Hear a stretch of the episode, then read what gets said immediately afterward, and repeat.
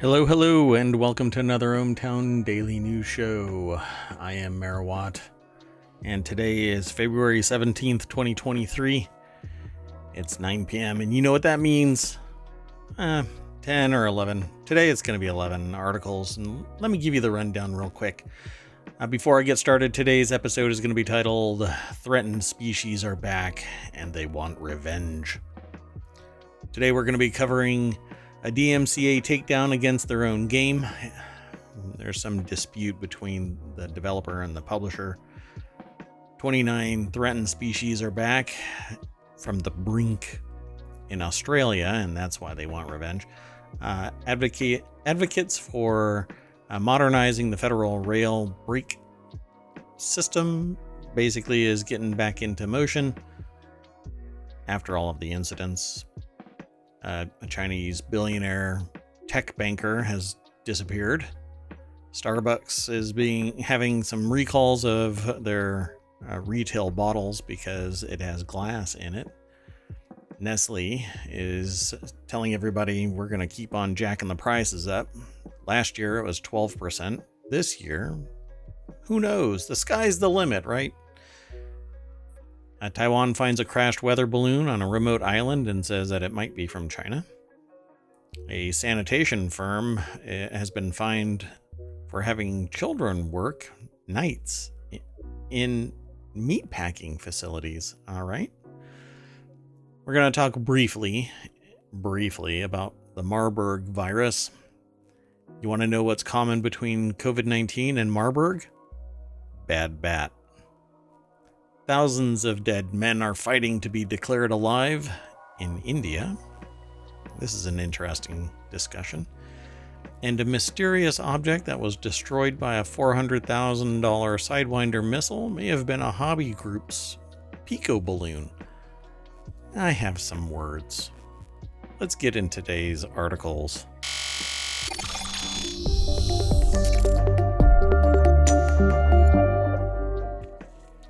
Hello, hello. I am Mayor Watt. That is ohmtown.com. And as usual, the AI from on high, the one, the only AI. Yeah, still no name.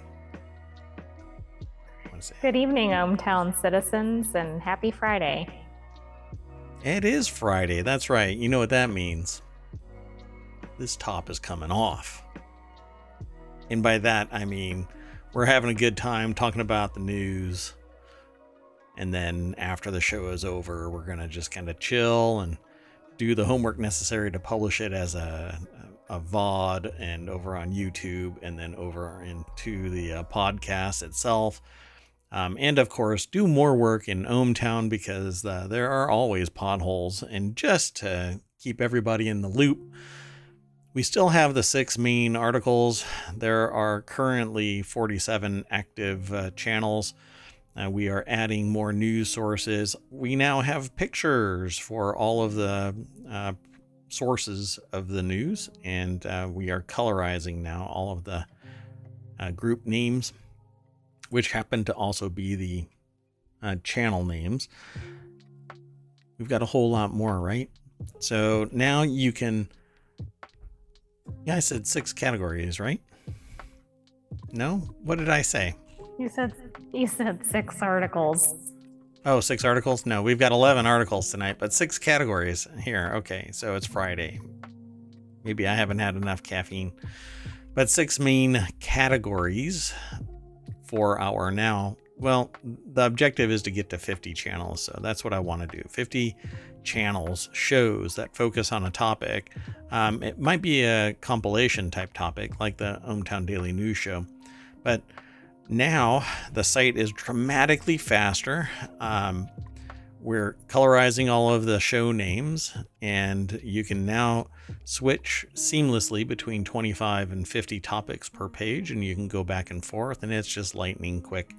Um, that said, we've got some more uh, getting added as time goes on, um, including gamification, which will return two factor authentication, which will return, and that will allow you to increase the security profile of your uh, interactions in ohmTown.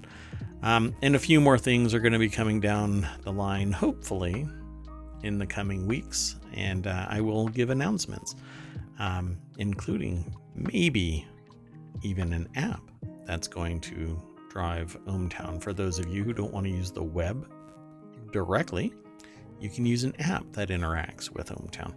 But that will be announced at a later date. But I'm going to tease you so that if you're interested in that kind of stuff, go over and sign up, become a member, a citizen of ohmTown, and you will get uh, notified when big things launch. Not little things like adding the little thumbnails and colorizing a forum, but the big things like uh, the app launching and major redesigns.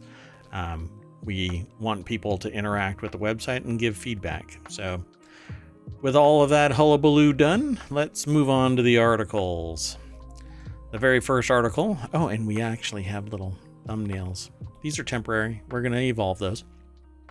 Um, but this is the uh, Warcrafters channel, and it's all about uh, first person shooters, real time simulations, role playing games on computers, um, discussions, streamcasts, all kinds of stuff um, that's associated with the people and places that involve these three main concepts. Um, but this is an indie dev that filed an, a, a, DMCA takedown against his own game as a dispute with the publisher continues. So in December, Conrad uh, Grindheim, which is an awesome name for a person that's making games, um, of Conradical Games. This person is just built to do this. Um, defaced the Steam page of his latest release, the Outbound Ghost and ask people not to buy it on other platforms. The unusual move came as a result of a dispute between the studio and the publisher Digerati. I seem to recall hearing that name before Digerati, so uh, when we go over to the source, maybe we can find some more out, um, and that'll trigger a memory. Because I'm telling you, I remember Digerati from like 20, 20 years ago. Um, Anyway, Conradical accused Digerati of mishandling the console ports of the game and putting the Steam version on sale without approval and demanded that it relinquish the rights to the game. Digerati filed a lawsuit against Conradical, accusing it of attempting to violate its contract. Um, let's go right on over to the source because it's over at PC Gamer and Andy Chalk is the author. It says here uh, the Outbound Ghost is now completely gone from Steam yeah, when there's going back and forth, I can pretty much count on the fact that whoever is arguing for control of this, then filing lawsuits and notifying uh, Steam that, hey, there's a legal dispute about who has control, they, they're probably just going to pull it offline until uh, control is actually legally assigned to somebody. So, um, Conrad Grindheim of uh, Conradical Games posted a video. It looks like it's on YouTube um, saying I DMCA'd my own indie game. Pretty interesting. Apparently, um, it, it actually says here, as this little byline here, below the byline actually, um, that it's gone from the Steam game you know what? I'm going to do this live. Let me see if it actually is gone. Um, so it's called the Outbound Ghost, right? Well, the demo is still there. So actually, no, it's not. That's interesting. So, well, you know what's also weird is their website seems to be down, and there's an announcement about the CEO passing, but I don't know if that's current or not. Of Digerati? For Digerati. Yeah. That's really weird. I was trying to look up information on it. Um, I think I saw something about Digerati in the last 24 hours, but I can't think of what it was associated with. And not necessarily this, huh? Okay. Right, right. So, um, Grindheim reiterated his complaints about the Outbound Ghost console ports in the video and defended his past criticism of Digerati Quote, the publisher misled us to believe that the version that was going to be released was in accordance with the agreed quality standards. We trusted them being our publisher, but we never should have. Um, quite the claim. This Conrad looks so young to me that I mean, I think this is amazing that somebody created their own game and is now defending the quality of it so vociferously. I think it's pretty amazing. Uh, so good on him. And uh, Conradical Games, I suppose that it's more than just one person. Um, so it said if we had not warned players about the state of the console versions, my reputation in this industry would have been ruined forever uh, by no fault of my own pretty spectacular statement, right? Um, and uh, also accused Digerati of uh, not paying a single dollar in royalties, even though he said the publisher has acknowledged owing the studio a specific amount and claimed that it had been underreporting revenues earned by the Outbound Ghost through a practice known as sub licensing, typically used when a publisher wants to release a physical edition of the game or put it out in tightly regulated uh, regulated uh, regions like China.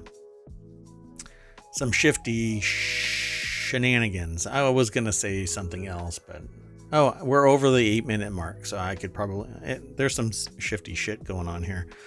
Um, so it says uh, for now, Conradical is beginning work on a new game called Soul Stalker. Um, Quote, I need to make a living, especially since the publisher is not paying my company, Grindheim said in the video, which will be funded through Kickstarter and self published. Good on you. Um, and yeah, now they can do it on Steam, and I wish them all the luck. I haven't seen The Outbound Ghost, um, but while it shows up in search results, it does not show up when you actually click on the link in the Steam interface.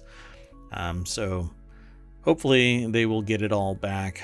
Um, I think Digerati, if what their claims are true and they're, you know, it becomes a they said, they said kind of issue um, in terms of quality, it's very tough to um, definitively define, right? Just definitively lock down quality unless there is some metric as to what quality standards are. You have to literally write them all out. You have to put a spec sheet together and say, this is what we demand.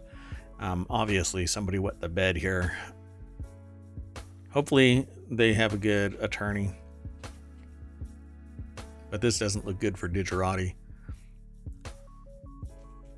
But it does look for uh, good for Conradical. So here's to Conradical. What do you think? Um, do you think that there will be a positive outcome for Conradical because the claim really is multifold, right? Quality, payment, enforcement of a contract that might be nebulous. We don't really know because we don't see the term sheet, right? I mean, I think if people like the game, they'll probably rally behind Conradical because I think in general, people think of the large companies as being um, possibly doing shady practices, etc. And so I think they'll back Conradical, but it also said further down there that there was a Kickstarter that Conradical wasn't necessarily fulfilling. So I think that's going to get people angry. Um, it just seems like there's a lot going on in this one. So, um, are you referring to this right here? or another uh, one? It was farther down uh, near the end of the article. Oh, uh, Conrad, this one down, here. Yeah. Conradical said in a Kickstarter update posted three weeks ago that those missing rewards and other issues with the game are part of an ongoing legal dispute. Ah, so it was a it was a previous um, Kickstarter, and maybe that's part of the issue. Not that Conradical didn't fulfill it, but that they weren't fulfilled because the publisher didn't right. act properly. I'm, thinking if I'm one of the backers and I'm not getting whatever I paid for, like, are they going to point that at Conradical, regardless of whether Conradical is the source of the issue? Yeah, because ultimately Conradical is the one that is the tied directly to the Kickstarter, benefiting right. from it. Um, but so is the publisher. In my eyes, I think that there might be some flexibility in this because it does. To me, as a consumer, I would look at this and go, you know, maybe something is here. Um, and uh, it'll have to shake out probably in the courtroom, but in the public's eye, it it looks based on the statements alone, right? If I if Conradical is substantiating them, yeah, I, I don't think that um, uh, Digerati is going to come out clean hands, you know. So we'll watch this, and if it pops up uh, in ohmTown, we'll revisit it. And obviously, uh, not everything I consume as the mayor of ohmTown is only in ohmTown. So um, I'll find additional sources and and um, integrate them into the Gatherer program. So we'll come back to this probably in next week. I would say. These things tend to either end really quick when they go viral or uh, litigation ramps up really fast and everybody is told just shut the hell up. We'll solve this in the courtroom. Because the public eye basically means you can be doing harm to your own prosecution slash defense because on both sides there is like prosecution and defense. Um, so it's all they said they said because you can't say he said she said anymore it's not accurate um, these are companies that are actually fighting for control over the intellectual property and profits so it's always they said they said because there's a plurality of people involved. Obviously, there's names, so if you want to um, pick a side, feel free. Come over, throw it in chat. That'd be in- interesting. Um, you know, I could do that actually. I could submit this article. Um, so what we do here in ohmTown is we um, throw articles into a thing called Showbot. That's that thing right down there, ohmtown.showbot.tv. I could put Conradical and I can put um, Digerati into our voting system, and you can vote on who you think is going to come out. You know, uh, the the superior or the winner of this, or on the positive side, however you uh, feel like um, characterizing it. All it is is a vote. You mash the button and it ticks up one. Um, you can unvote it, but if you vote it, then it goes up one. So, and let's see if we can predict the winner. So I'll do that um, later on um, after the show. So come on by and hang out. Let's move on to the next article. The next article is in the Mobble channel. Um, I still have a project going uh, with Mobble that is um, tertiary to ohmTown, but we'll continue uh, using Mobble here in ohmTown um, for its current purpose. And then I'll reveal it at a later date what's going on with Mobble. Um, 29 threatened species are back from the brink in Australia. Um, there's a meme about Australia that pretty much everything wants to kill you. Everything in nature just wants to kill humans. Um, well, Australia's natural world is in deep trouble. Many of our species, and they're speaking from their per- perspective, not mine, because again, there's a meme. If I'm hanging upside down, I'm from Australia, right? If the cat. No? Anyway.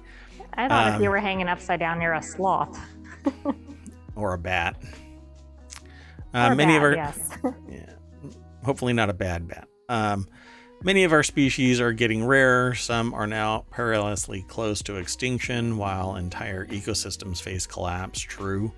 Um, this is over at phys.org, and uh, John Woinarski, Libby Rumpff, Mark Lintermans, Sarah Legge, and Stephen Garnett from The Conversation all talk about these 29 threatened species are back from the brink in Australia.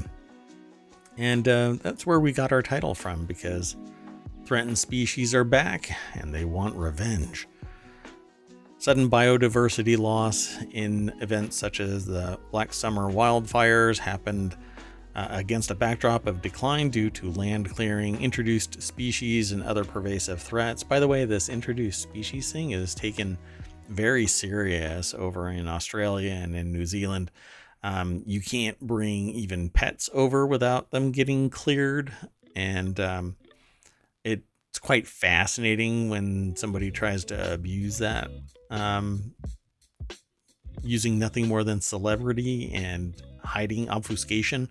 Um, I, I still don't know what the outcome of that case is. I won't even get too deep into it and name people, but um, pretty fascinating that the struggle apparently is real for even Australia or New Zealand to prosecute people who are um, celebrities. But I would have been thrown in jail before I even got, yeah, out of town. anyway, for example, Australia's threatened bird species declined in abundance by an average of 44% from 2000 to 2016. It's easy to lose heart, to be uh, numbed by despair for an ever diminishing natural wor- world, or to dismiss our environmental laws and management as useless and broken. Um, I only think sociopaths feel that way. Um, anybody who cares about the, the natural world, uh, the world in general, um, and and has a heart to to look around, you know, um, it, it's not easy to lose heart. It's very frustrating and um, anger inducing for many people. Um, but according to this article, there are 29 reasons to not give up hope. New research has found 15 threatened mammal, 8 bird, 4 frog, 1 reptile, and 1 uh, fish species have recovered enough that they no longer meet their criteria as threatened. Not bad. You know That's what happened? Wonderful news. I'm wondering if the bulk of that recovery was the last two and a half years. What do you think? From 20. Oh my gosh, I bet it is. Yeah. Um, let's because see if it. we've seen that in other news articles, right? Not that they've come back from threatened, but just that the populations are flourishing. Yep. Um, but they say here that the, these recoveries stem largely from years of collaborative conservation between government agencies, conservation organizations, First Nations groups, and individuals.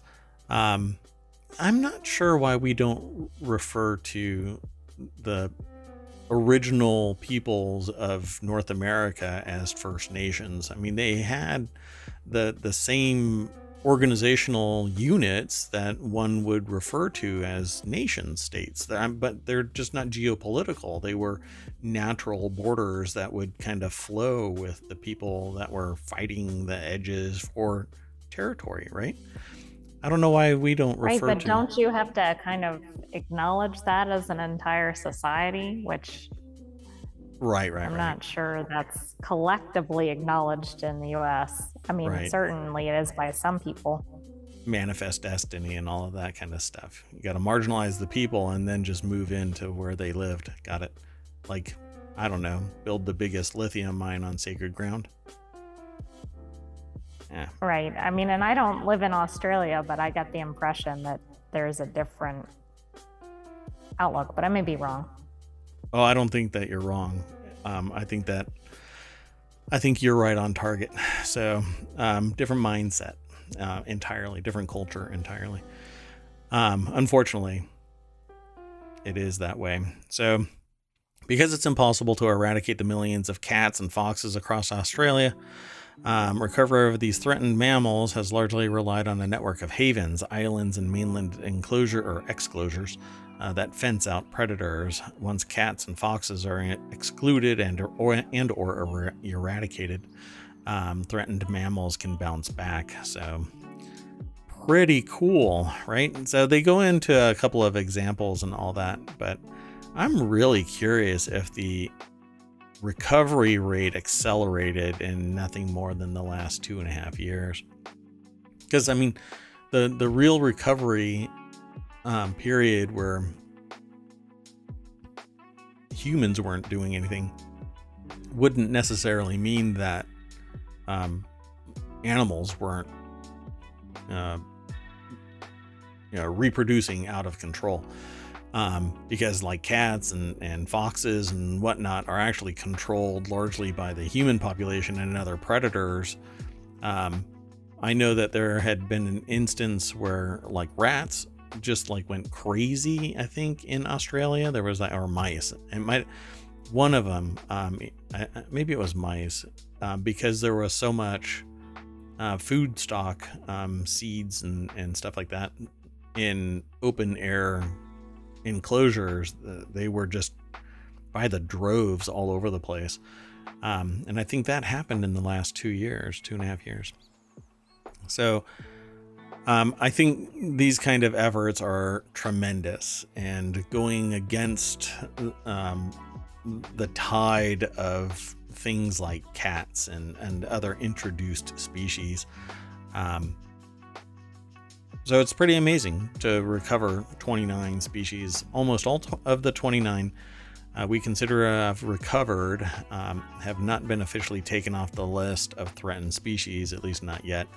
Uh, recognizing that these recoveries uh, are important, it says recoveries is important. Um, these cases merit celebration, and we should try to apply the lessons learned to other threatened species. Totally agree.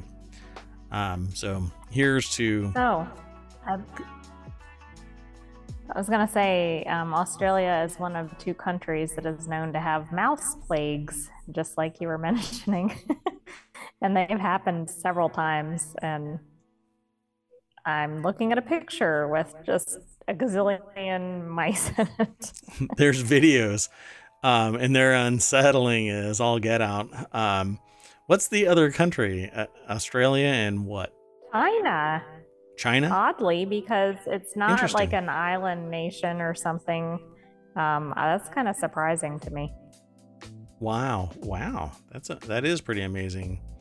Um, so I suppose it's how you know food sources get stored um, that really leads to that.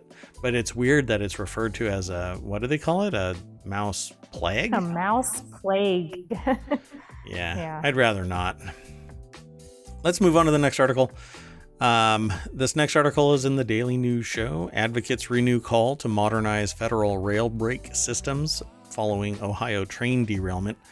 Um, this is going to have momentum. Um, hopefully, much like a train, it's going to take a long time uh, to stop this. And if it does get stopped, I think the next catastrophe that happens around a, a train and a, a, maybe a systemic brake maintenance, etc., failure is going to just force the hand of the federal government to really lean into this.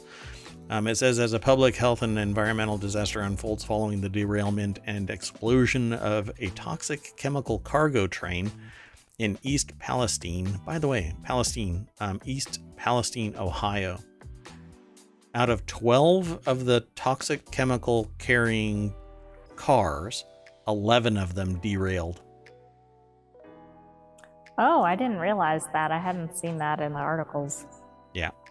So, advocacy groups renewed their challenge to the U.S. Department of Transportation's 2018 repeal of a regulation requiring electronic brake systems for trains carrying hazardous and flammable material. Um, frankly, I think if it's good enough for um, you know, hazardous and flammable material, I think it should be on every train because it would mitigate the the harm done to every single thing on the train, regardless of what it is, toxic or not.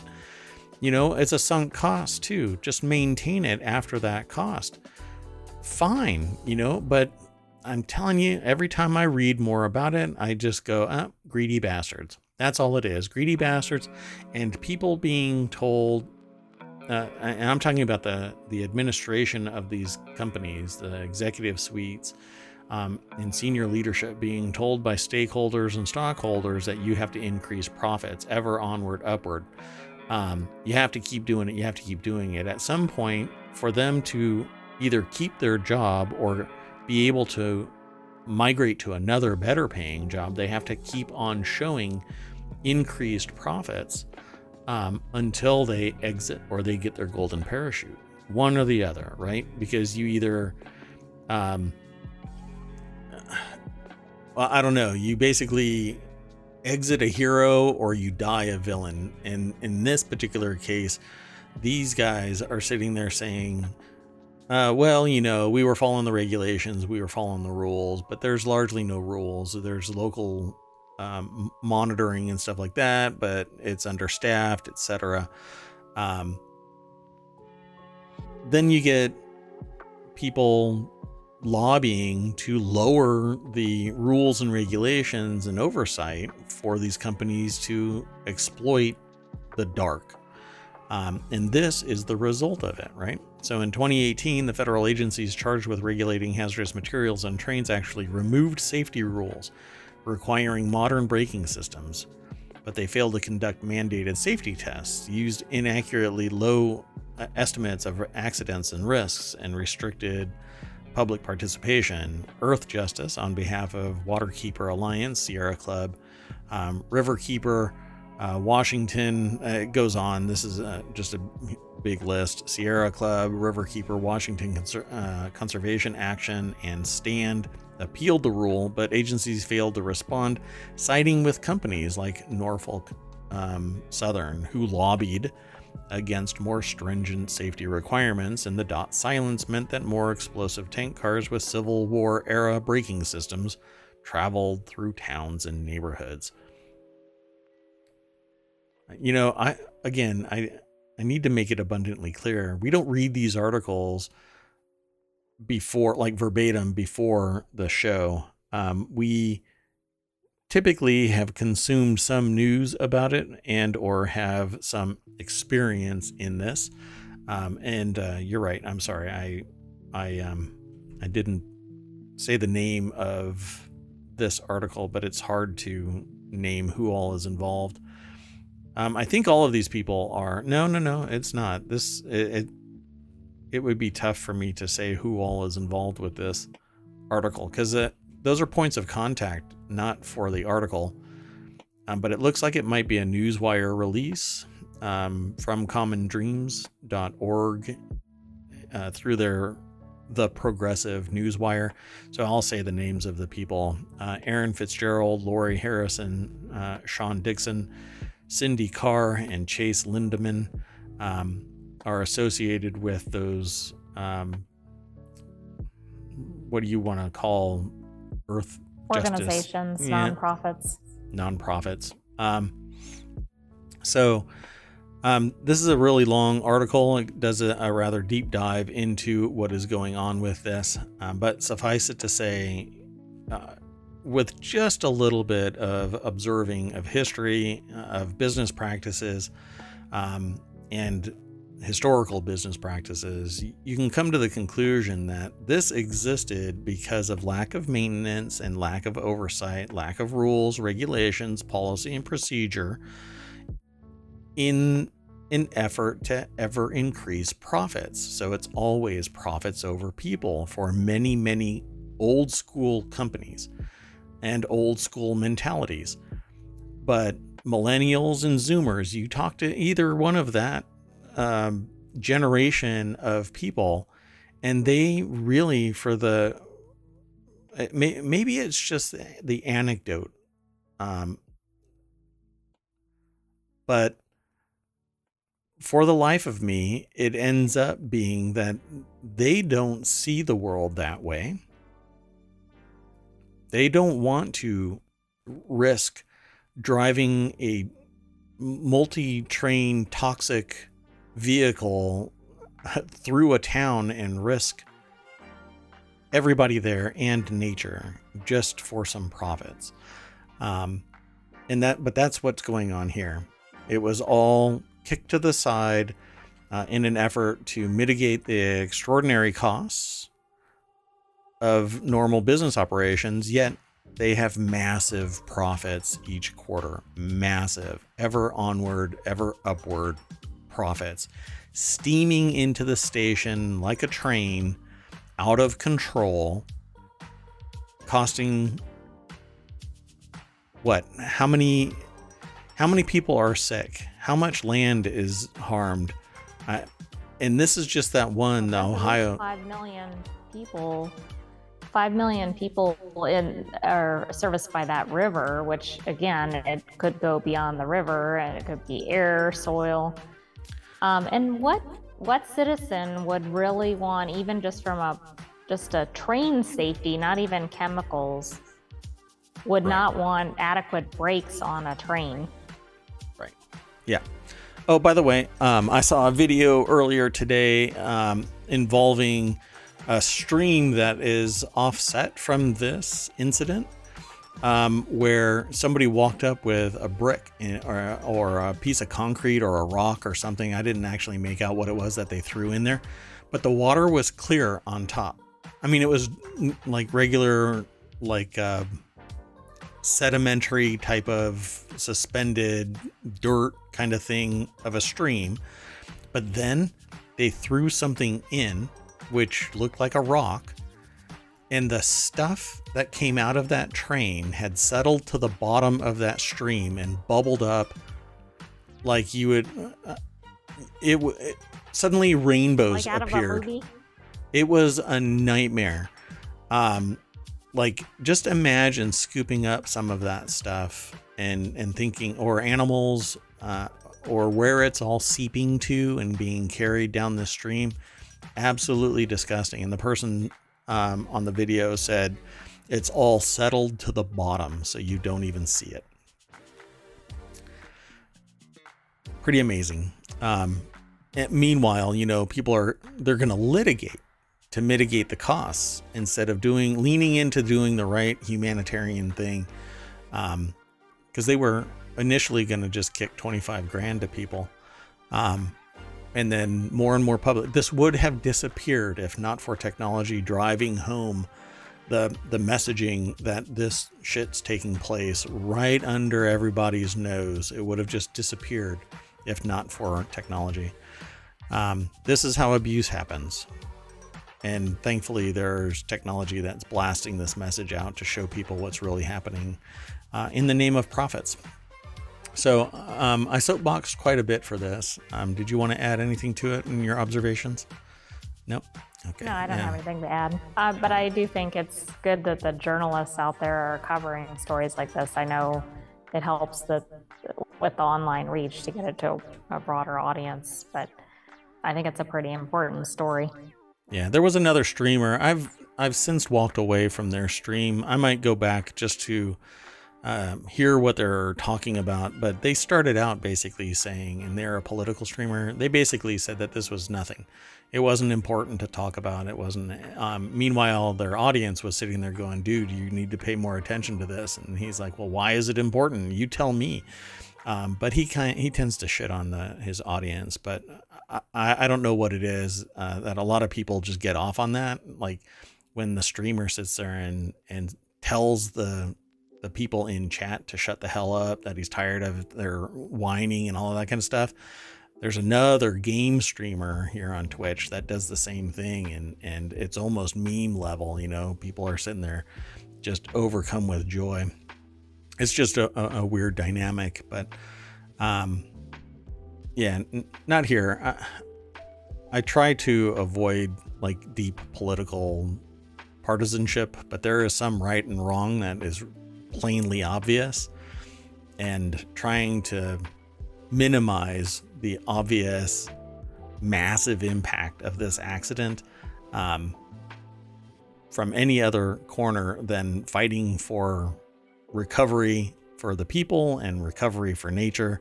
Um, that's the only corner uh, a non-sociopath should be in. You should you should really be fighting for right here.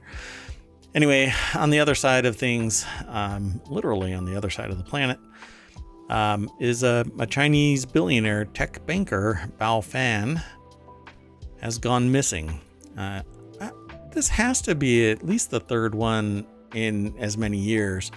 Um, but don't hold me to that. Um, disappearance of Chinese Renaissance chair raises fears of fresh crackdown on China's finance industry. There was a, another tech uh, centric billionaire that went missing. Um, I don't know if they've ever uh, come back. I, I, I don't recall. It's largely not on my radar. Um, mainly because I, what am I supposed to do other than talk about it publicly?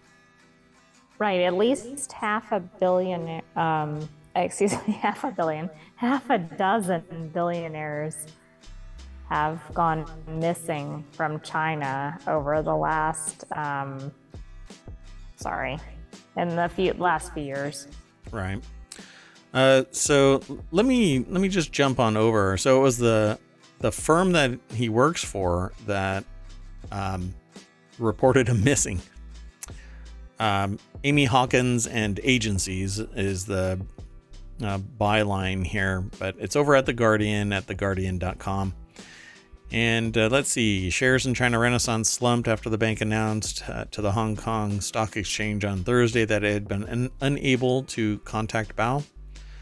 Without giving further details, the stock plunged 50% at one point after the statement before clawing back to about 30% down. So I guess a lot of it is highly focused on one particular person and then the knock-on effect that maybe the government is disappearing people in an effort to i don't know what um, educate realign i'm not sure just plain disappear and punish? Uh, who knows? Maybe he's on long-term vacation um, in uh, some faraway place right? Maybe he's I mean, you mean connected with some of the balloon incidents recently? Oh, right. I mean, he is a high flying uh, billionaire. Maybe he's hanging out in one of the balloons or Crimea. I don't know. Um, but they've disappeared, right? Um, is a major figure in the Chinese tech industry and has played an important role in the emergence of a string of large domestic internet startups. So, this person, can you imagine if that's how it is? The person wakes up one morning and uh, the CCP says, "I, uh, we're going to take control of you, you know, 80% of your corporation," um, and they say no, and right there, boom, disappeared. We're going to have you learn who's really in control. But then again, maybe they're going to turn up, right? Well, at least one person who went missing previously did turn up, so I don't know if that's been reported what happened during their absence. Right, and that's what I'm curious about. So, at least six billionaires have been cowed under Xi, or Xi, actually, that's how it's pronounced, Xi, um, including Jack Ma, who is the one that I most notably um, remember um, briefly disappearing after criticizing market regulators.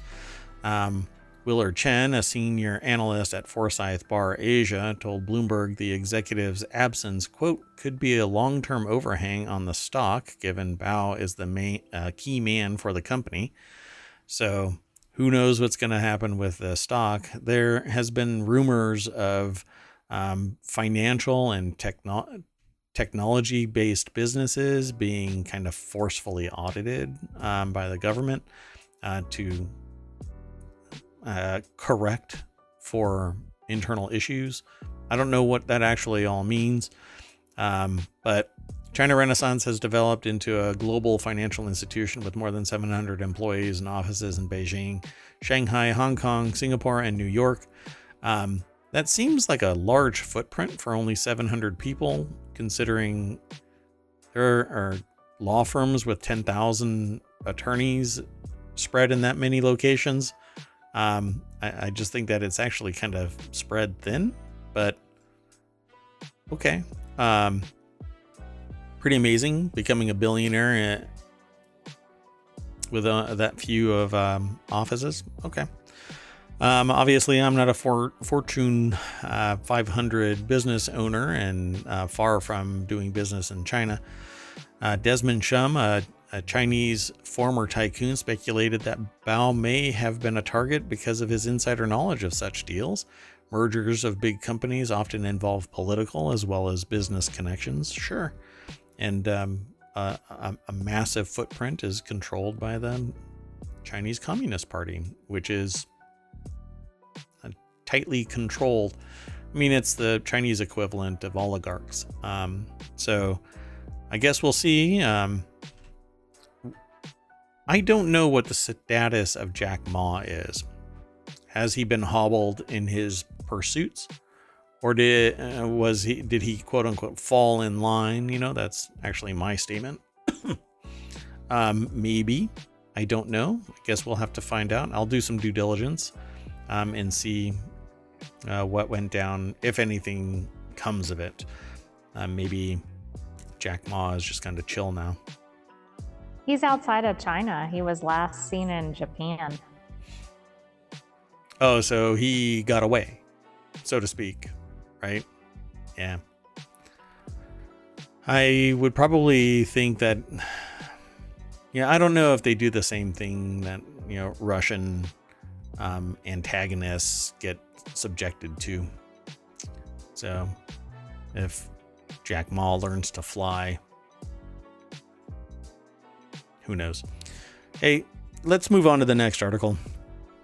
Uh, the next article is in the Daily News Show. Uh, Starbucks bottles recalled due to some drinks possibly containing glass. I used to drink these all the time. I, I gave up this um, habit. Um, you know, I would uh, I'd I'd walk up to strangers um, to get a Starbucks vanilla frappuccino and say, "Do you have any frap, man? Because I really need some frap. You got any frap?"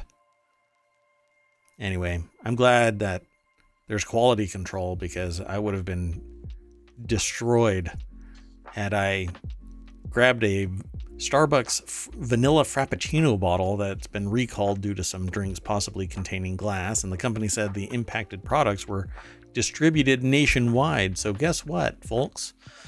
Here is today's PSA. Uh, it's actually written by Kelly McCarthy. Um, I, this is GMA, which is Good Morning America, if I recall correctly. Um, so, the impacted products have best buy dates of March 8th, 2023 to May 29th, 2023, June 4th, 2023, and June 10th, 2023, and were distributed across the United States. So that uh, that umami taste feel that you have in your uh, vanilla frappuccino from Starbucks um, from retail outlets, that might be class. Just want to let you know. Uh, the removal of these products from marketplace is currently underway. The products are not uh, sold at Starbucks retail locations, which is absolutely freaking ironic. uh, they don't even sell them in their own retail outlets. Um, I guess it's to force you to buy a five uh, dollar plus frappuccino um, instead of just a bottled one. How nice of them um, to capitalize on balkanization. So uh, the representative did not explain to ABC News why the recall was initiated, though the FDA said it was due to foreign objects, aka glass, in the bottles. Um, that's kind of weird that a rep wouldn't disclose why it was initiated, but they found out through the FDA. So did they? Did somebody from ABC News like call up Starbucks and say, "Hey, do you want to tell us why the F- FDA um, disclosed that you have a recall of your bottles?" Uh, it's such a goofy question. Oh, we want to hear It is a from you. It doesn't sound like they provided a response, although, I mean, this sounds like a canned response, maybe a press release or something. Interesting. Um, this video has absolutely nothing to do with, with the article, so I don't know why they play video in the background. It's weird. Anyway, uh, let's move on to the next article. Uh, we're going to end up with a three hour show at the pace we're going. Uh, for those of you who are listening to this via podcast, no, it's not going to be a three hour show. Just don't start skipping around, folks. It's only probably an hour and 15 minutes. Um, maybe two. Oh, maybe three. Let's keep moving. So Nestle, the world's uh, biggest bastard. Uh, I mean, oh God, I gotta activate that filter faster. Nestle, the world's l- At least biggest, you're past the eight minute mark. Well past, well past. Uh, we're past the 48 minute mark. Um, Nestle, the world's biggest consumer food company, says it'll keep hiking prices in 2023 and that its rivals will have to do the same thing. They actually refer to this as gravity. The company said gravity will eventually mean its competitors have to do have to do the same thing. I'm not quite sure why they refer to it as gravity. Like everybody is going to have to do it because Nestle's doing it. Well, you raised your Food and drinks conglomerate Nestle says it'll continue putting up prices. This is a BBC article, if I recall correctly. Oh, it's a Business Insider article. Um, but putting up prices is typically it's a UK thing that I've. That's where I typically hear it. Um, uh, not in the United States. Uh, we say raising prices. Um, will continue putting up prices in 2023. Nestle put up prices, uh, put prices up by 8.2% globally in 2022, rising to 11.6% in North America. Okay. That seems rather predatory. I, I hope everybody just kind of kicks Nestle to the curb, but guess what? Through mergers and acquisitions, those bastards own everything. Everything. You go to your pantry right now, open up a cupboard and grab uh, anything related to cereal, and guess what? It's going to be Nestle. Um, or some subsidiary they're in where it's really kind of shadowy that you don't necessarily know the connection until you do a deep dive on the internet to find out that, you know, whatever it is, it's it's owned by Nestle. And then they said that gravity will eventually mean that its competitors have to do the same thing. So it's the equivalent of um, investors. Maybe that's what it is gravity means investors saying we demand ever increasing profits. No, come on, it's time for that societal seismic shift um, to stop being greedy bastards. The only reason why prices are ever increasing is because there are greedy bastards out there demanding more money. Yet I've had conversations with people where they said I'd I'd rather have more money than friends, um, which is shocking to hear from people that um, I respect. Uh, but anyway, Grace Dean over at Business Insider uh, wrote this article, and uh, the food and drink uh, conglomerate Nestle says it'll continue putting up prices in 2023. Um, and uh, tells everybody you're going to have to do it too because, well, we're doing it. So Inflation has left its mark on gross margins and profit margins, CEO Mark Schneider told investors, and clearly some repairing still needs to be done. That's exactly what I just got done saying. the entire thing, they say inflation, but it's the producer price index putting downward pressure, or I should say upward pressure on, and like, and by upward, I mean it is raising the CPI, the consumer price index, how do I? I can substantiate this claim, by the way, because um, I monitor the St. Louis Fed, which is um, which uh, discloses economic data on the regular, and so the producer price index has actually been going down um, for several months, a downward trend, uh, largely from July 2022 until December 2022, but it has picked back up. But did you see prices declining anywhere? No. Why? Uh, no, everything has still continued to go up in price. Because they saw people still purchasing stuff. And here's another indicator everybody says, well, look, hey, it declined a little bit, the consumer price index. It has not declined since July 2022. The, the consumer price index hasn't declined since 20, July 2022, and that was largely flat from June. I have to go back prior to March of 2021 just to find where the limit is in the incline of the consumer price index and to find where it actually kicked off inclining is May 2020. It has been on an upward trajectory from 255.868 to where it is today, 300.56. Or sorry, 300.536. This thing has been skyrocketing since the pandemic.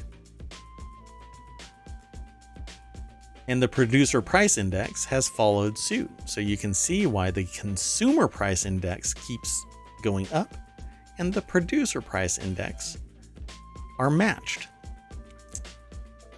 So, no joke, it's the producers, and that is largely weighed by fuel costs. So, look at the the cost for gasoline and diesel in particular, and you'll be able to point fingers at who's really screwing over society. And it's oil and gas companies. So, you want to be pissed off about something? Don't be pissed off about politics. Be pissed off about little sister reaching into your pockets time after time. A little bit of taxes goes a long way in putting some downward pressure on companies because there's regulation and oversight and monitoring of companies and well, getting taxes back so that when when companies are basically monitored and prevented from acquiring other companies to the point where mergers and acquisitions eliminate competition, that's when society suffers. Um, and there's a whole histor- historical record for that. Um, anyway, uh, did you want to say anything about this Nestle thing? I've got nothing to add. Yeah. See, the AI, I guess, is uh, programmed by me, and so um, maybe has an affinity for what I'm talking about. But don't worry, folks. The AI will diverge from me at some point. Um, it, it, it happens often enough um, in non-streamed conversation. So uh, this next article is in the Hatch Ideas channel. Taiwan finds crashed weather balloon on remote island and says it's likely from China. There's not really much to say here.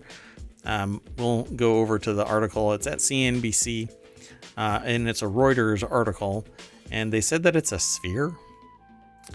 Um, they found the remains of a probable crashed weather balloon, likely from China, on a uh, remote and, and, strategically located island near the Chinese coast amid a dispute between China and the United States over spy balloons.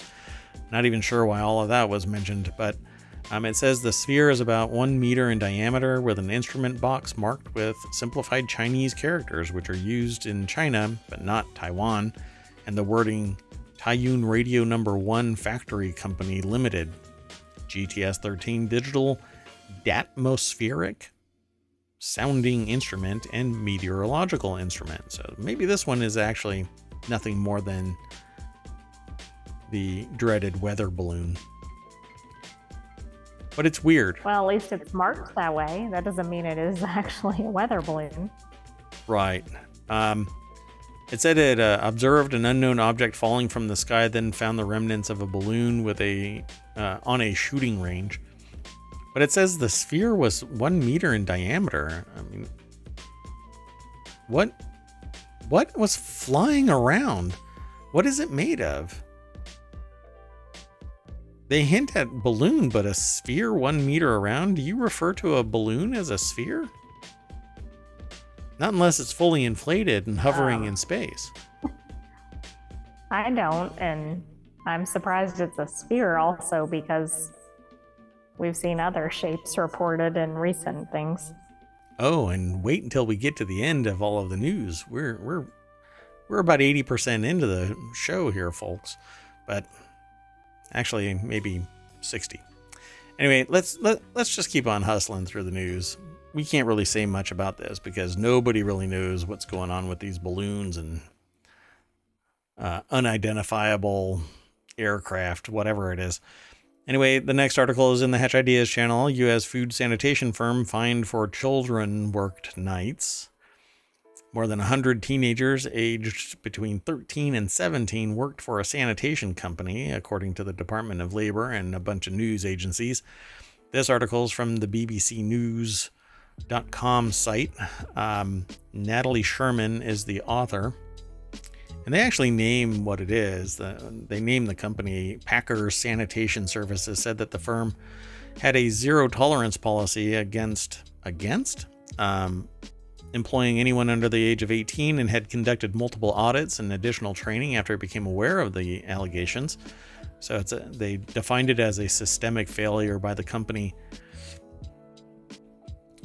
Uh, uh, where all now? Now I'm really curious. I'll have. I didn't. I had heard about this elsewhere, and then um, it was found in in um, ohmTown, and uh, I'm really curious where all it took place because I wonder if it's within the states that are chomping at the bit to employ teenagers in such places as meatpacking facilities and metalworking facilities, um, and maybe even coal mines. Who knows? Um, where all now um, these lunatics want to hire children between 13 and 17.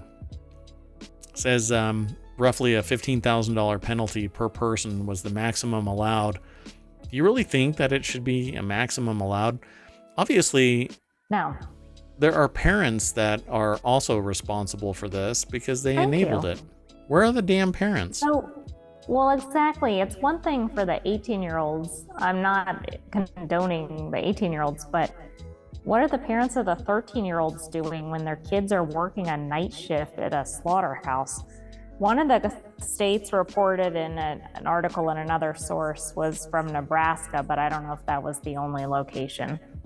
Yeah, I think that we've spoken about this um, to the tune of maybe how many? There were four or five states that were um, leaning into the idea of removing liability for harm, even if somebody is killed in one of these facilities.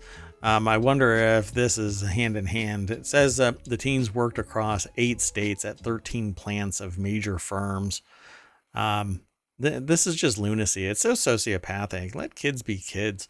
In 2022, the agency handled more than 800 cases of child labor violations involving nearly 4,000 minors, minors, not minors, uh, children, up sharply from 2015.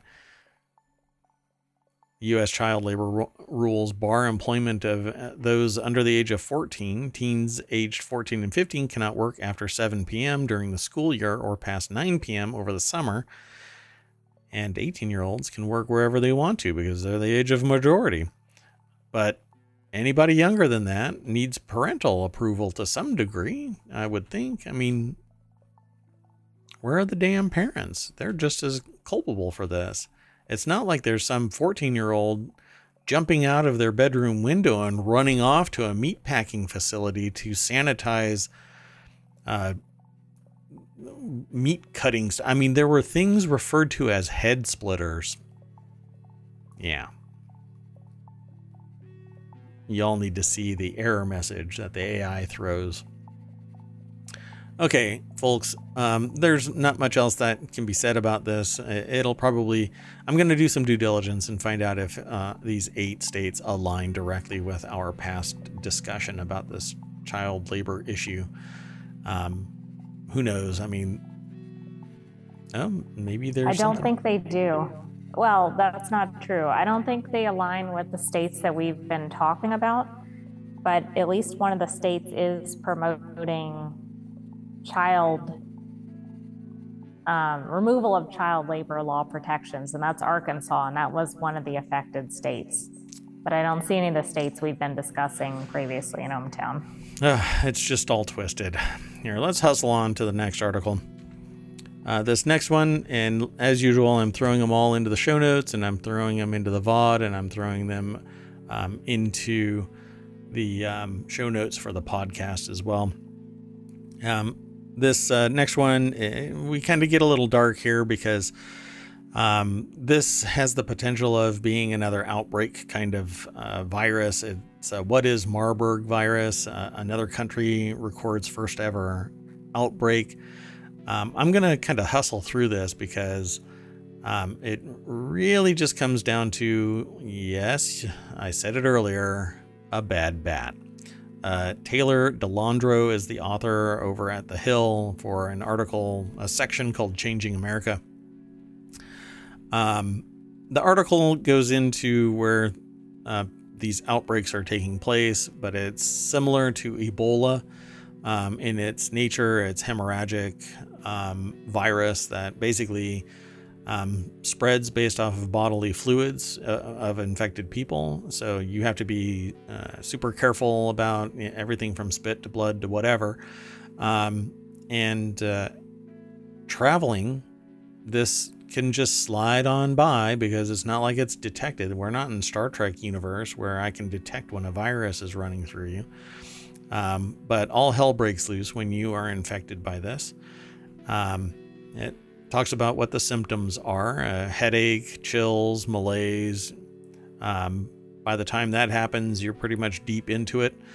Um, and uh, it can show up from nothing to uh, just launching, and um, it gets worse. So I won't go too deep into this, um, but it has the potential to spread anywhere.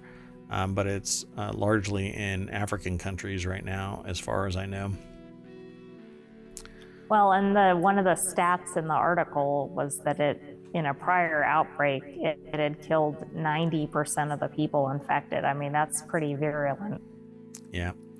And again, it actually spawned from, in, in this case as well, they say that it spawned from a bad bat.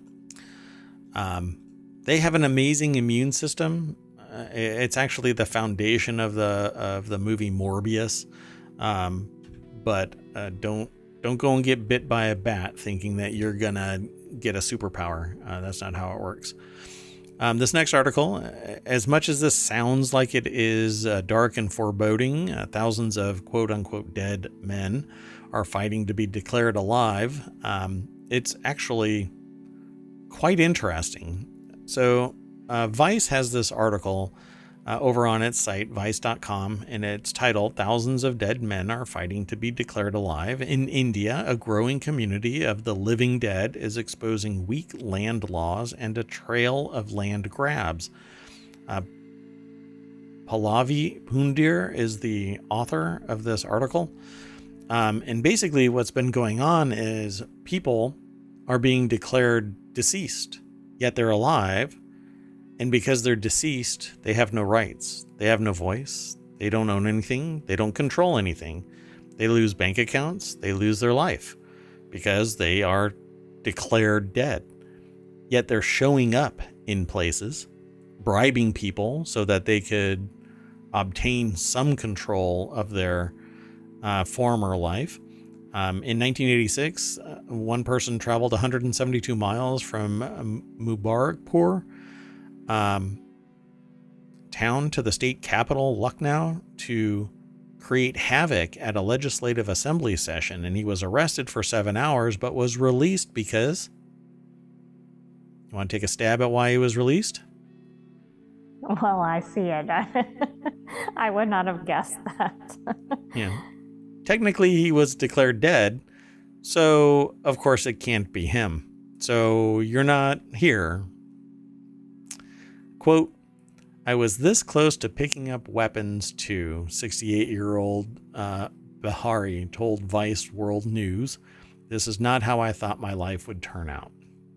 And this is something that I've said um, in history, um, uh, talking to people about why people lash out and do violent things. Um, there are uh, there's usually a plurality of issues, but largely it's when you lose everything you have no voice you you aren't being heard you have no opportunity you and everything is just unattainable even a little semblance of control of your life and you don't have the coping skills to simply uh, accept this fate whatever it might be. Um, people sometimes pick up weapons and, and do horrible deeds with them. Um, and uh, a, uh, a conversation like that doesn't get met uh, kindly in any way, even casual discourse about it and making that statement, a lot of people get bent out of shape as if I'm saying something that's just not founded in reality, but it's absolutely true. Um, people lash out when they lack opportunity. Um, and they don't have the coping skills necessary to uh, disengage from that stressor or change the dynamic. Um, you know, if you lose your job and you only know one thing, um, getting retooled for a new job is harrowing at best, um, very expensive, time consuming, etc. So sometimes people just break. Um, and in this case, people are actually holding up newspapers saying that I'm alive, um, doing things publicly so that they can be seen as seen. Um, and it says uh, land is the biggest asset in India with 1.4 billion people. It's on its way to be the most populated country in the world, but it's riddled with unequal land distribution. India's last census in 2013 found that 7% of Indians control over 47% of the country's land. And 6 in 10 Indians depend on the land that they live on to grow food and feed their family. So it gets acquired because the people are declared dead. And there's so much chaos uh, in the administration that you can be declared dead and lose everything before you can fight the declaration that you've been declared dead. it's fascinating. This is an actual very interesting article, although I'm not doing even close to justice in terms of the fidelity of this paper uh, or this uh, article. If you were to read it, you would continuously be astonished um, for instance, in 2018, an elderly couple was smothered uh, by a 26 year old daughter um, with an alleged land grab motive. And it goes on and on like that. Um, it's it's astonishing. Um, but you have to they would have to dig really deep to find that they did this with the objective of uh, a land grab. It only happened to be investigated how many other people have fallen prey to this uh, type of mechanism? Pretty wild. This is um, really interesting. I, there's even some things about religious ownership and whether God is dead. I mean, I'm not trying to get into a religious discussion, but this article is pretty fascinating. Yeah, and there's a lot of um, strata of who who can talk to who and who can live where and and things like that. It it's shocking. Um, and then when you do a deeper dive into how people um, have to get from one place to a job, um, they pile onto trains and and risk their lives. Uh, I, population density is out of control. Um, at least that's uh, an American perspective. Obviously, it's an American perspective. Um, but I would I would say that um, things are I don't know it, just a little a little too compacted. Um, but I don't have an adequate you know um, understanding of um, Indian culture. So anyway, um, before we get too far, let's keep on going uh, with our news. Uh, the next article is in the Daily News Show. And uh, this one is titled Mysterious Object Destroyed by a $400,000 Sidewinder Missile May Have Been a Hobby Group Balloon. Um, that cost just $12. Now, I'm going to just come right out of the gate and say that if it is this case, then if it is this, then I'm astonished. Um, supposedly, more than one of these Sidewinder missiles was fired. One missed. That was actually disclosed, but I heard earlier today that four in total were fired at this object. Not quite sure if that's true. Um, but I think that this is not the case with this object. Uh, I don't think it was a, a, little pico balloon, and I'll show you why here in a minute. Unless they tuned this radar down. And by the way, uh, I've got some experience um, with research of radar because I had actually put a paper together um, to do um, long term surveillance of combat theaters using drone technology. Um, and um, the, the sensors involved with that um, were weaker than this, but had the same level of fidelity. Like you could target a dime from you know 60,000 feet. Well, at any rate, um, they say that, and they being this little um, Northern Illinois Bottle Cap Balloon Brigade told Aviation Week and Business Insider grabbed this article. And let me uh, say the name of the person. Tom Porter put this together over at Business Insider. Um, well, they said this bottle cap balloon brigade told Aviation Week that their balloon had gone missing right around the time that it was blown out of the sky, supposedly by the Air Force using a Sidewinder heat seeking missile. Now, I know that um, one of these Sidewinder missiles could pretty much target um, something somewhere around to the tune of six millimeters. So I have no real issue with that, but there isn't a fighter pilot on the planet that's going to float by this in their multi-million dollar jet. And uh, you know what? I can't do it justice because there are no pictures uh, on here but i'm going to go over to the aviation week link and i'm going to show you what this thing looked like okay so this is supposedly what it looked like and this is over at aviationweek.com by steve trimble um, hobby club's missing balloon feared shot down by USAF. And they talk about this um, being like a $12 Pico balloon, is what it's referred to as a scientific balloon solutions Pico balloon. Um, and, you know, I don't know, we're really far into the today's show. This is bad, bat, batshit crazy to think that they fired multiple $400,000 Sidewinder missiles at some transparent fluff floating around taking measurements after it supposedly circumnavigated the world a couple of times, according to these th- these articles. So let's go back to the original source that I found this article from. Um, it said the club had, that had been tracking the course of its silver Pico balloon, and that its last reported position was February 10th at 39,000. I round up 39,000 uh, feet off the coast, the west coast of Alaska. Right. So, this tiny little transparent balloon floating around uh, became the target of an F 22 fighter pilot because they felt that it was a threat. To what? Right? I mean, planes have to deal with bird strikes and and survive a bird strike. This is a little balloon, a little transparent piece of fluff. Do you really think that it's yeah. going to provoke a military response from an F F 22 jet? I don't think the size of it and what it looks like would have prompted that to be a threat. So they said that it was cylindrical in nature. Okay, that's the fighter pilot saying that it was cylindrical in nature and flying at the same location and at the same altitude as the club's Pico balloon. That's not what they said.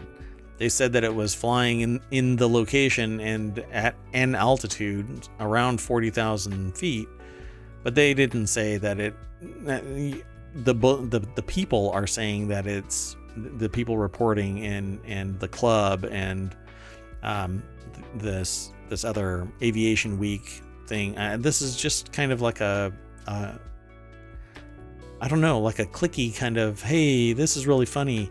And another stream was actually talking about this in that joking manner that, like, the government fired four Sidewinder missiles at this thing.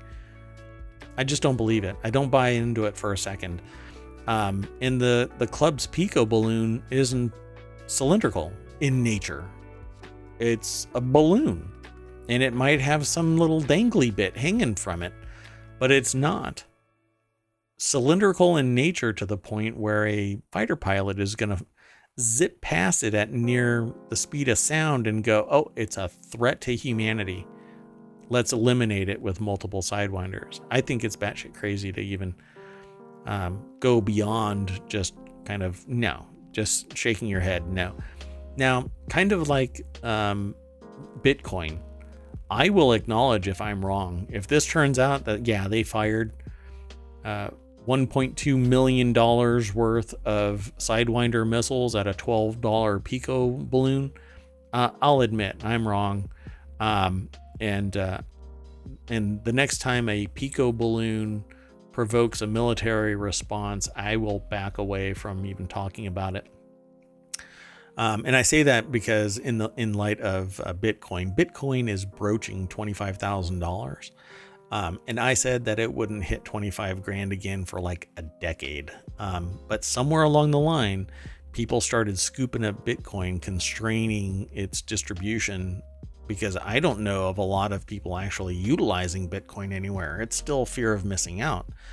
But when uh, when company or I should say when trading platforms and mining companies have $35,000 as their historical median price point and they can purchase at $13,000, it lowers that median price point down almost to, you know, $15,000 if they get enough of them. And what happens when there's a constrained amount in in process and available for use, that price goes shooting back up because fear of missing out causes people that are willing to pay a higher price to trade bitcoins ever increasing, betting that somebody else will flinch. So I have to eat some crow. If this thing hits 25 grand, I will totally admit it. Just like I will admit that if the if the Department of Defense announces tomorrow that yes, they fired, you know, actually it's 1.6 million because they say four of them supposedly were fired. Um, 1.6 million dollars to take down a 12 dollar Pico balloon, yeah, I'll eat some crow. I'll, I'll talk about it publicly. Anyway, what do you think? Do you think that the the government should I should I um, elicit a response from the AI? I don't know. You want to take the risk? I mean, I don't think I don't think there's a strong chance that the Pico balloon is what was targeted and shot down. It doesn't look like anything that would remotely resemble a threat um, on the other hand, I am not sure. Is this the one that was supposedly the second incident? Like things were ramped up quite a bit after the one that was shot down after South Carolina. So if this turns out to be accurate, is it like an overreaction? Oh my goodness, there's anything in the sky. I would hope if we're shooting missiles at things that we're being a little more. Uh, yeah. Uh, so I don't know. Whatever, maybe analytical or whatever. Yeah, if uh, they they started overreacting, I I'd hate to see what a real threat would provoke as a response. I mean, mutually assured destruction because somebody uh, did something a little bit more errant than uh, flying a balloon over the the pole. Uh, what kind of reaction is firing a sidewinder at a $12 balloon? Um, I don't know. But then again, you talk to the right person and they'll say, well, an unused weapon is an unused is a waste of uh, taxpayer dollars. So fire those things off. You know that there's a shelf life for these sidewinder missiles. You can't, you know, be storing them so long that they end up being duds out on the battlefield. Come on, we got to rotate those things out, like well, boxes they need of Cheerios. To promote their budget for next time. Oh, we had to use this many of them. Yeah, there's going to be two budget lines in the future. It's going to be entirely military, and then the other half is going to be everything domestic. And now I've lost the military as a sponsorship. All right. I know where I'm when I'm beat. I'm just gonna call it a night. Um, oh yeah, and the Dow was flat, and the Nasdaq was flat, and the S and P 500 was flat, and top of my head is flat. I think I'm gonna call it a night. We're getting kind of late, and uh, that's it. Check how fast ohmTown is now. Boom, done. Look at that. Maybe two seconds. Maybe you know, by the time you can actually click on something, it's actually returning a zero response. Like it is so fast, boom, it doesn't even have time. Anyway. Oh, wonderful. Trump is setting a date to visit the Ohio derailment village. Man, if Trump would have been president, he would have been there and caught the trains just like Buttigieg should have been. He would have caught them and just set them back on the track, he would have put out that fire with his feet. Stomp, stomp, stomp, done. Saved all that water. Would have been huge. That's it, folks. I'm Mayor Watt. That is ohmTown.com. We try to bring a little levity to the news, even when it's serious. I hope to see you uh, tomorrow, 9 p.m. Eastern. And the AI from On High that keeps me in check. You want to say bye to all of the Good citizens? Night. Good night, hometown citizens. And we'll see you tomorrow. We will. Well, you'll see me. I won't really see you unless you put something into the chat. But if you want to come on camera, I can fire that up. I have zero problem with that. Come and chat. Come and chat. I'll give you a link and you can come and chat in real time right there. Bing bang boom. I'll e- I'll even I'll give you a phone number and you can just dial in. You don't even have to be on camera. Come and talk. Did you know that there is a uh, advice? I think it, what did they call him? Advice gecko. He he uh, dresses up in a gecko outfit and uh, gives advice to people. Uh, that's not his real like. Is that it- real? yeah, there's something alliterative. It's something gecko, and he's on uh, Twitch, and he gives advice to people who call in and, and uh, chat with him on. Um, and he has like a million followers or something like that on Twitch already. Like he just came out of the woodwork, or I guess out of the out of the underbrush, and he's sitting in a chair and he's sitting there drinking and eating and and chatting it up with people. There's somebody else that's a wizard dresses in a wizard in an old uh, chair and and does and, and and just talks, just shoots the shit with people. That what I need to do? Should I dress up like a gecko wizard? yes. I'm leaving. Maybe if we get um, some more followers, you can do that. Oh, wonderful. This is after hours, folks. Take care.